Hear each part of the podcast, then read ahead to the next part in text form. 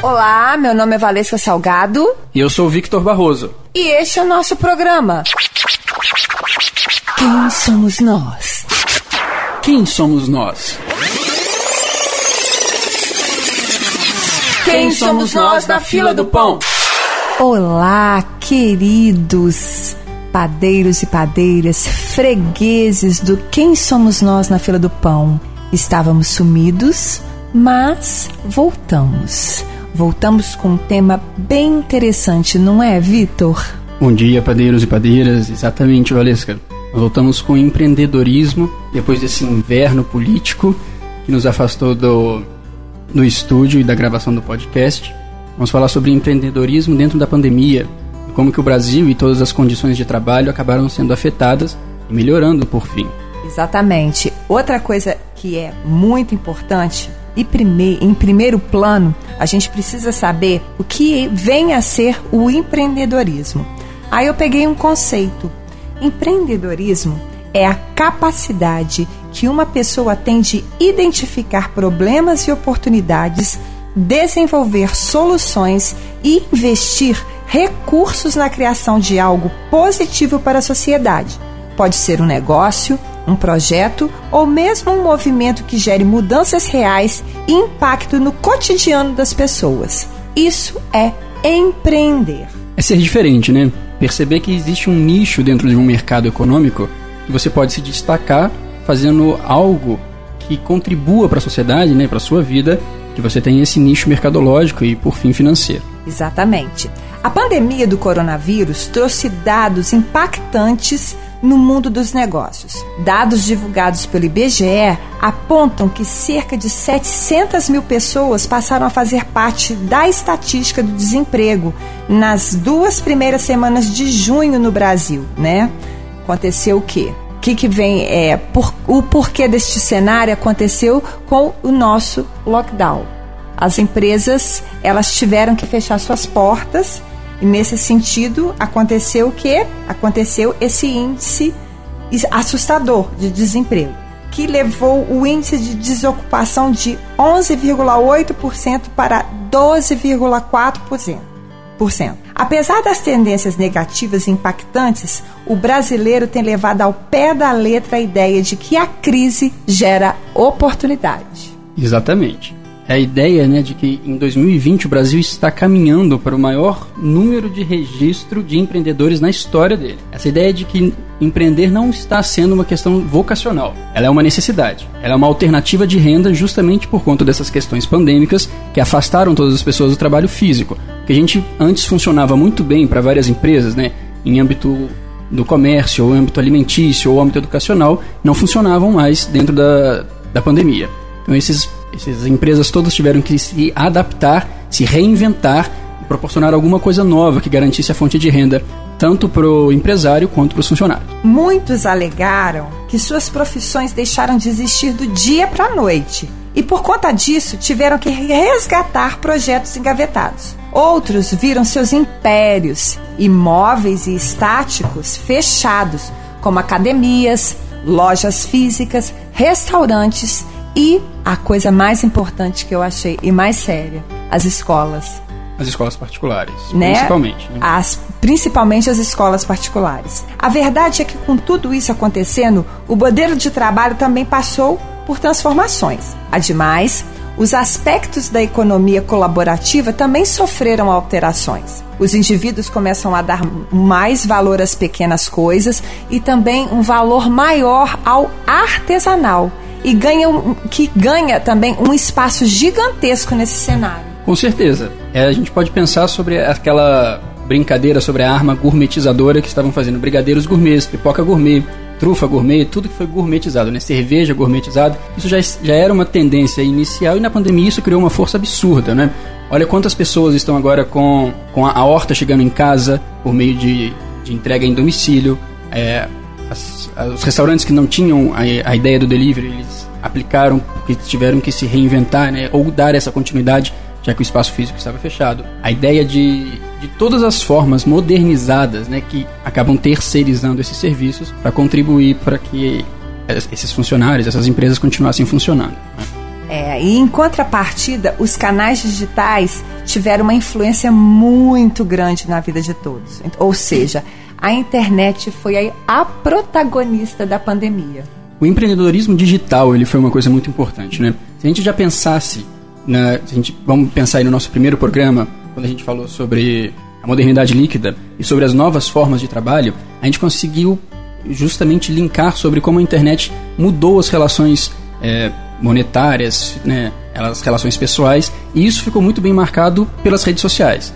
A gente consegue fazer esse mesmo ponto, né, em contraposição dentro da, com a pandemia, dentro desse empreendedorismo. Olha como as redes sociais, os marketplaces do Facebook ou do Instagram ou de qualquer outra plataforma da internet que utilize processo de compra e venda conseguiu se dar muito bem nesse ponto, né? A internet ela reinventou os processos de relações pessoais, comerciais, trabalhistas, né, de todas as formas. É, é quando a gente fala é, em relações comerciais, é a nível de compra e a nível de venda né? E também, a gente pode falar de, de relações sociais. Quantas lives fizemos, Vitor?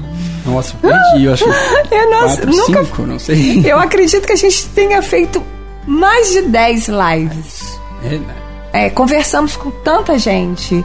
É, e também não só na, nas lives que cresceram, né? Hoje, se a gente pega o Instagram, a gente vê num horário, tem um horário de pico que só. À noite sempre tem muita gente entrando ao vivo. Exatamente. Músicos estão fazendo muito isso, né? Políticos estão utilizando essa plataforma positivamente dessa vez, né? Então, essa relação é, social também, ela aconteceu através de familiares. Por exemplo, muitos familiares que a gente não via, a gente começou a fazer chamada de vídeo. Então a internet ela foi a grande protagonista nesse processo todo, é, nessa crise toda em que todos nós tivemos que ficar em casa, né, no lockdown, né, no princípio da pandemia, a internet ela foi o pano de fundo e a grande protagonista. É, esse distanciamento forçado ele fez com que a gente se aproximasse por meio da internet, né? É muito interessante pensar isso sobre vários pontos de vista sociais, mesmo dentro das ciências. A gente pega o o Einstein ele tem uma frase muito interessante que fala que a gente ia chegar numa modernidade tão absurda que a gente ia esquecer da nossa característica mais primordial, que era ser humano, por conta do distanciamento que isso, queria, isso ia acontecer. E aconteceu, né? A gente estava se, se, distanciando muito. Mas a, esse distanciamento físico fez com que a gente se aproximasse por meio da internet. Olha como a gente valorizou muito mais os encontros com os amigos por videochamada, como algumas festas aconteceram por videochamada, os encontros de família. Eu cantei parabéns para todas as pessoas da minha família em chamadas de vídeo, por exemplo. Verdade. Eu fiz muita live. Isso a gente pode, né, é, ter, é, ter um ponto. É, não só nós, como todos os professores, eles, eles comunicaram com seus alunos muito através de videoaulas, das aulas remotas e através de lives, lives educativas, lives esclarecedoras. Quantas pessoas partiram para esse viés? É, a, a, também a gente pode falar da medicina, o, o atendimento por videochamada, como isso a, até hoje, né? Para pra, as pessoas se preservarem de serem infectadas em consultórios em clínicas, como a videochamada também foi importante neste meio né, entre os médicos, entre a saúde. Todos os profissionais da saúde, né? Eu tenho um, um, uma, uma amiga muito grande que é fisioterapeuta, e ela continua fazendo atendimento remoto justamente para minimizar qualquer tipo de, de contato, né? Qualquer tipo de, de dano que possa causar pelo, pelo encontro com os pacientes. Ela só está atendendo casos específicos né, que não podem ser feitos por meio da live. A gente viu vários profissionais da saúde fazendo isso, inclusive até terapia, né? Foi, foi permitido que as terapias nesse processo, né? Se a gente pega aí a depressão e a ansiedade como problemas naturais da contemporaneidade, olha como que foi importante esses videochamadas também para o processo da psicologia. É, e a gente pode perceber nisso tudo e, sim, e sintetizar em uma pergunta. Você quer que sua empresa continue a existir ou precisa encontrar uma, uma renda, alguma renda nova? Meu querido, você vai ter que se reinventar rápido, para ontem, e de forma diferente. Senão você vai ser engolido por esse processo. Olha quantas pessoas sofreram, vamos falar especificamente na educação, que a gente tem maior lugar de fala, como que nós tivemos que adaptar e aprender com o erro diariamente. Nós não sofremos o processo de aprendizado teórico. A gente foi criando o aprendizado por acerto e erro.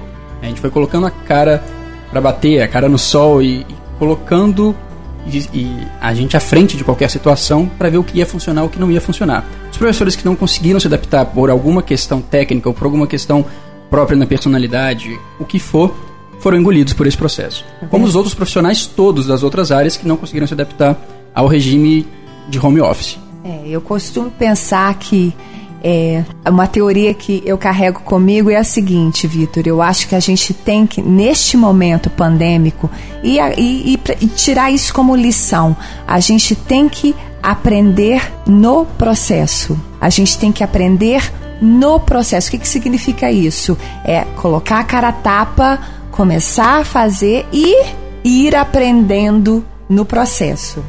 Nós selecionamos aqui quatro pilares que podem ajudar nosso aluno querido a desenvolver uma tese se o tema for empreendedorismo na pandemia. O primeiro pilar é que as oportunidades criadas pela cultura do home office são ferramentas de trabalho à distância.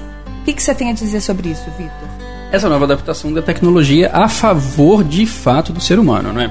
Porque gente já, já falou e tem muita gente continuando falando sobre esse distanciamento que a tecnologia faz. Só que a gente pensa por esse lado otimista é conseguir atrelar todas as novas formas de sucesso advindas por conta da sociedade, da, da pandemia, de que você se reinventa, se altera querendo ter mais, querendo evoluir. Né? Porque a gente consegue muito bem perceber que a pessoa que tentou aplicar o que anos funcionou nesse processo não deu certo. É, são os maus gestores.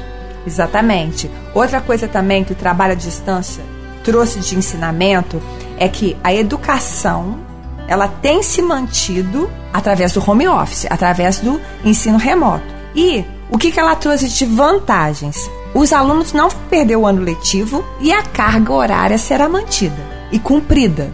Isso é um, uma, um ponto muito positivo das aulas remotas, né? Das plataformas de ensino na educação de base, porque até então a educação de base ela não tinha ainda esse esse estreitamento com o ensino à distância, com, a, com o EAD. Então, a, os adolescentes e os e as crianças, eles começaram a ter esse estreitamento, esse laço de estreitamento com o ensino à distância, e isso foi muito positivo porque as crianças e os adolescentes eles não vão perder os, os seus anos letivos e vão ter a, e as escolas por conseguinte vão ter a carga horária cumprida. Outra coisa também que é interessante falar de home office é que as pessoas que se adaptaram a trabalhar em casa, no princípio, elas tiveram, né, Uma aquele dificuldade né, de adaptação, é verdade. de produtividade. Elas tiveram é, é, é esse estranhamento.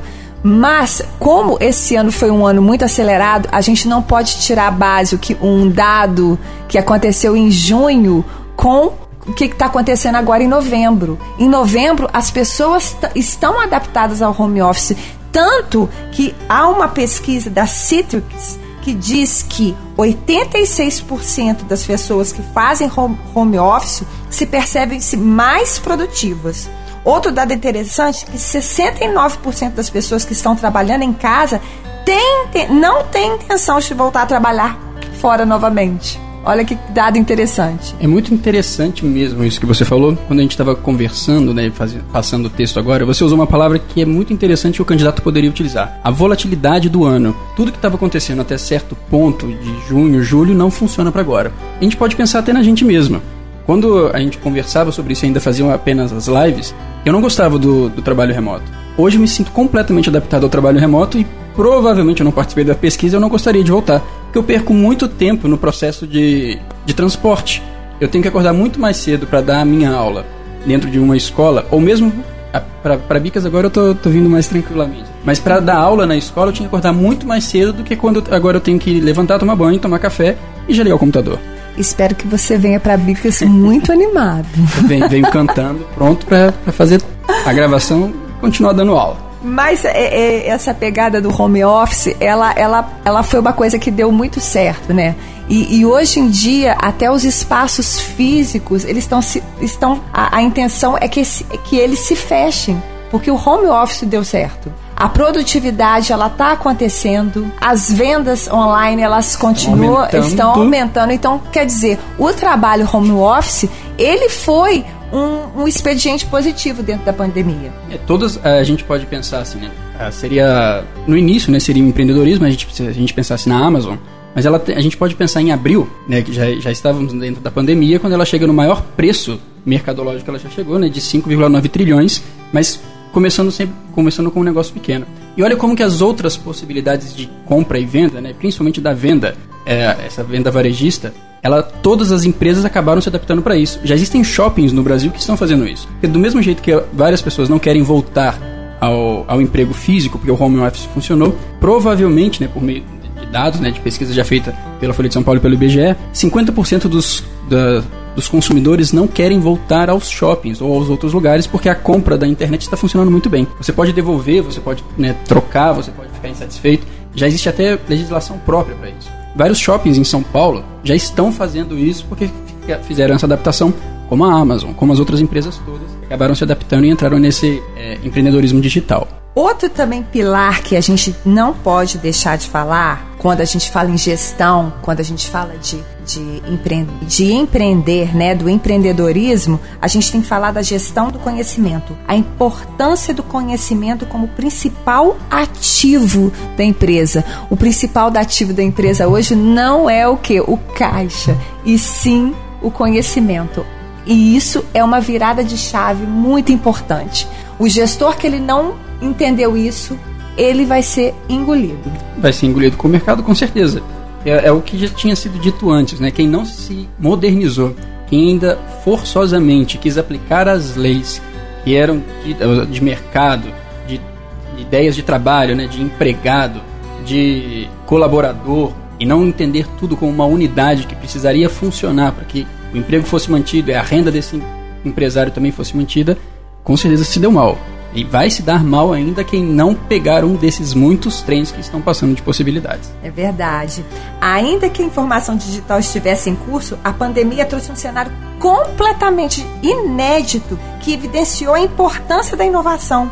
Essa inovação que a gente precisa ter em mente. Aquele que empreende, ele precisa inovar para garantir a sobrevivência das organizações.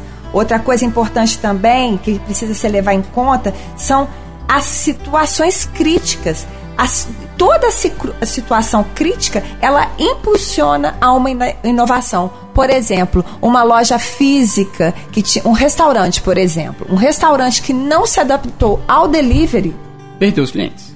Porque o outro já tinha feito. Verdade. Então, se esse empresário não pensou, outro já fez na frente e conseguiu o, o nicho dele, né? A ideia desse empreendedor é sempre conseguir um nicho, um nicho específico. A gente nunca, se a gente não consegue agradar todo mundo, nenhum empreendedor também vai fazer a mesma coisa. Você, se você foca num nicho, é o nicho do almoço, é o nicho do jantar, é o nicho do lanche, a gente sempre sabe que tem essas questões. Você investe nisso, pesquisa, vê o que o seu concorrente está fazendo de diferente, o que está fazendo de certo e traz para o seu, com certeza você vai dar muito mais certo. Verdade. Outra coisa também que é muito importante adaptação da gestão do conhecimento atrelada aqui a resiliência. Vou repetir, resiliência. Empreendedor neste momento ele precisa ser resiliente e ele precisa também ter foco. Outra coisa que é importante, ele precisa ser colaborativo, ele tem que ele tem que colocar ao seu time o que? A colaboração e a comunicação, fomentar o espírito, o espírito colaborativo para unir os times em torno dos objetivos comuns. Por que, que eu falo time? Porque hoje a nomenclatura que se usa para empreendedorismo é, a, a, aos colaboradores é time. Quem tem um time, na verdade, o time, é, essa palavra semanticamente está atrelada aqui, a união. Quando a gente tem um time, o time ele joga a favor de um objetivo, que é a vitória. Que é a vitória, sim. Não é? Então a gente nesse mundo dos negócios, agora é muito importante que a gente trate o nosso colaborador como um membro do time. Que faz bons líderes, né, e não chefes. Exatamente. Né? Líder é diferente de chefe. E isso ficou muito evidente nessa pandemia. A gente percebeu muito como que as empresas valorizaram alguns né, que estavam ali, outras não fizeram isso, e como que fatalmente elas acabaram perdendo porque esses bom, essas boas pessoas que estavam em maus times ou estavam colaborando com um time não muito bom, foram absorvidas, elas foram sentidas por outras empresas e já, já estão empregadas em outros lugares. É verdade. Isso significa o quê? Mais engajamento e, por conseguinte, mais produtividade. Novas maneiras de relacionar com os clientes também, que é uma coisa muito importante, né? A gente não pode bater de frente com o cliente agora. Um empreendedor que bate de frente com o cliente, fatalmente ele vai perder esse cliente. Então, são lições que essa gestão de conhecimento deixou nessa pandemia. Outra também que eu, que eu pesquisei, que eu achei bem interessante, foi a criatividade para amenizar os efeitos da crise. Aí a gente pode colocar o delivery, a gente pode colocar os apps, os blogs, os portais de cursos, e-commerce, canais do YouTube, né? Qualquer serviço que seja de alguma forma prestado online, né? Que seja feito por, essa, por meio dessa plataforma, pensando obrigatoriamente que quase 80% da população brasileira tem acesso à internet fixa ou móvel. Então tá todo a maior parte da população está conectada. E se mesmo passou algum empecilho sobre a educação ou sobre a saúde, a comida ainda continua funcionando, e as pessoas ainda continuaram comprando e todas essas pessoas foram que se adaptaram, conseguiram aproveitar essas, esse 80% da população que iria ainda de alguma forma manter a normalidade dentro das suas próprias vidas. Outra coisa que eu também achei muito interessante é que todos os indivíduos empreendedores, eles tiveram que aprender outras coisas. Outras coisas, eles tiveram que ter outras habilidades. Né? Nós somos provas. Nós somos provas. Embora eu não seja um empreendedor, mas você é uma empreendedora, eu me adaptei junto a você sobre essa ideia de fazer um podcast, fazer live, perder toda a timidez e toda a construção que eu tinha dentro de uma sala de aula para me posicionar novamente no mercado adaptado a todas essas questões. E ter a humildade de reconhecer que nós somos falíveis e que a gente precisa aprender muito, mas a gente tem que aprender no processo. Isso eu vou bater nessa tecla de novo. Aprender com o processo, não esperar o processo passar para depois você aprender. O aprendizado ele tem que vir junto com o processo. Então, a cada dia, a gente aprender mais um pouquinho, ter outras habilidades. É, eu nunca podia imaginar que eu iria gravar tantas vi videoaulas é, fazer tantas lives e agora nesse projeto novo do podcast que eu também estou achando super interessante e é uma coisa que a gente está pegando amor, né, Vitor? Com certeza. Está mudando completamente a nossa vida, né? A gente pode pensar de uma forma simples sobre qualquer curso de graduação que as pessoas todas têm isso na mente. Nenhum curso de graduação forma o profissional para agir no mercado de trabalho. Por isso a ideia do estágio. Todos, sejam fazendo TCC ou fazendo um estágio dentro da licenciatura, só aprendem quando entram no mercado de trabalho. Olha como que os médicos, principalmente, né, eles ficam inseguros no início, porque é muita coisa nova. Tem uma pessoa que está sangrando, por mais que já tenham visto sangue ou órgãos ou qualquer coisa ali que seja bem estranha para a maior parte da população, eles se sentem inseguros porque o que, que eles têm que fazer.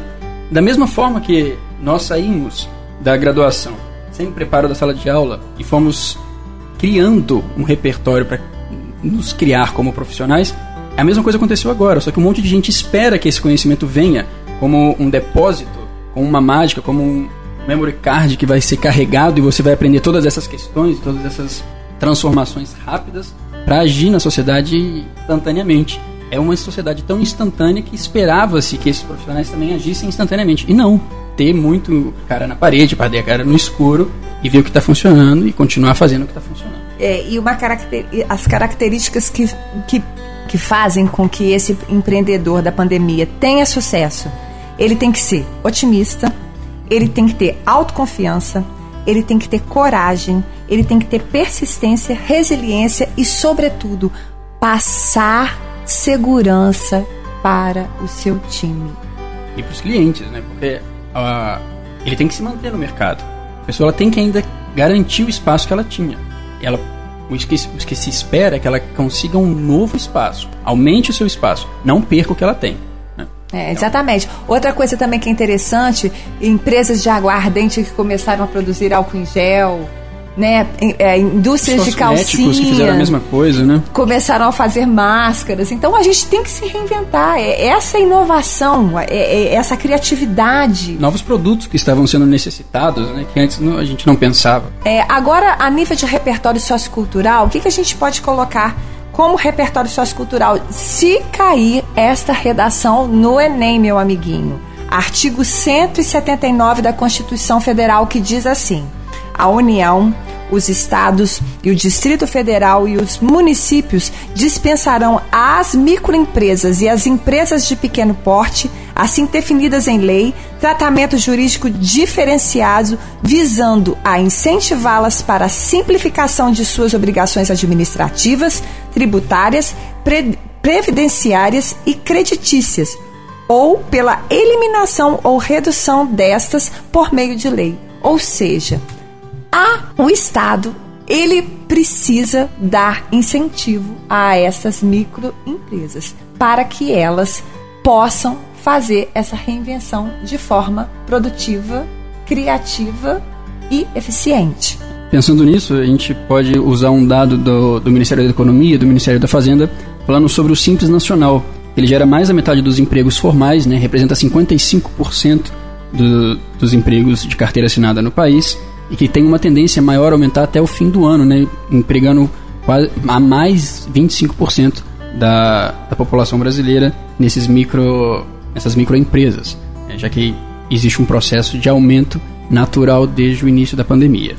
Então, uma proposta de intervenção cabível seria o Ministério da Fazenda, ele dá essa anistia tributária, né, para as empresas, para que elas possam tomar um fôlego e gerar empregos e ajudar o governo. Isso, já que a, o governo não consegue é, acabar né, ou diminuir com o aumento do desemprego nacional, que a gente sabe que, que aumentou bastante, principalmente por conta da pandemia. Então, que essa iniciativa privada, né, é, incentivada por esse governo que é neoliberal, possa assumir essa frente e conseguir absorver essas pessoas com a anistia desse, dessa dívida. Porque senão nem com o fim do ano em que os, o comércio ele acaba tendo um fôlego muito maior para chegar até janeiro, que essas compras diminuem, ou mesmo fevereiro, eles consigam abastecer e gerar uma nova renda, né? Fazer o, dinheiro circular na, na sociedade brasileira por conta das festas de fim de ano.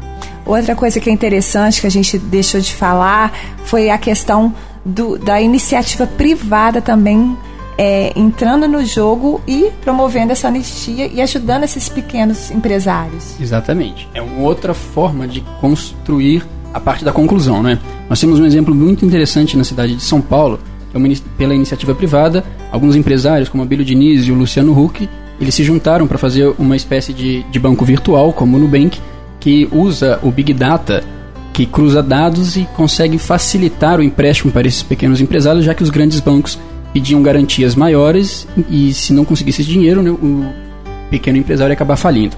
Essas empresas, como o do Luciano Huck e do Abílio Diniz, conseguiram fomentar e aquecer o mercado para que os microempreendedores tivessem a, a, um custo muito mais baixo de juros e até 15 meses para começar a pagar, é, não, para pagar, né, para liquidar a dívida e três meses de espera, né, para que o dinheiro começasse a entrar de novo na empresa, para que não acontecesse a falência. É muito importante, o, o, o Sebrae ele traz muito bem isso nos cursos de, de capacitação, sobre o risco que uma microempresa ela tem de acabar em torno de três anos e meio justamente por não ter fôlego de, do tanto da carga tributária. Verdade. Outra coisa também que tem que ser levada em consideração é o marketing digital. Marketing digital, gente, é condição sine qua non para que sua empresa esteja sendo vista. É, 79,9%, né, então quase 80% da população brasileira tem acesso à internet, seja ela fixa ou móvel. Então, aquele monte de bombardeio de publicidade que as pessoas acabam falando no meio de um vídeo do YouTube ou em publicidade patrocinada no Instagram ou no Facebook que a pessoa fica com raiva, assim, ah, entrou no meio do meu vídeo. É aquele vídeo justamente que vai garantir que uma pessoa desavisada se interesse pelo seu produto. A não apostar no marketing digital é dar um tiro no pé, com certeza. Verdade. Outra também que a gente não pode deixar de falar de repertório sociocultural, é do filme Fome de Poder. Fome de Poder é um filme que conta a história do maior, da maior empresa de fast food, que é o McDonald's, como ela começou. Embora ela tenha pegadas né, de trapaças, de traições, ela mostra muito bem o perfil do empreendedor, que é o otimismo, a autoconfiança, a coragem, persistência, resiliência. É pontualmente é, o empreendedor que acredita que o produto que ele está lançando ele vai ter a solução para o mercado. Ele vai ter o que é o diferencial que vai garantir o espaço e o sucesso dele, né? É, Apostando em duas coisas principais. Né, otimização do tempo e preço. O custo muito baixo. Exatamente. Eu acho que assim a gente elucida a nossa redação Empreendedorismo na, na Pandemia. Para o candidato ou para qualquer outro empreendedor que esteja aí surfando na, na internet e se depare com o nosso tema. É, e enfrentando esta crise com resiliência, que é o mais importante. Eu aqui me despeço de vocês, fregueses do nosso pão quentinho, aguardando o nosso próximo episódio. Um beijo para vocês. Eu também me despeço de vocês, caros ouvintes, caros fregueses dos nossos pães, tão elucidativos. E um ósculo cordial nas nádegas de vocês e até o próximo programa. Beijos! Quem somos nós?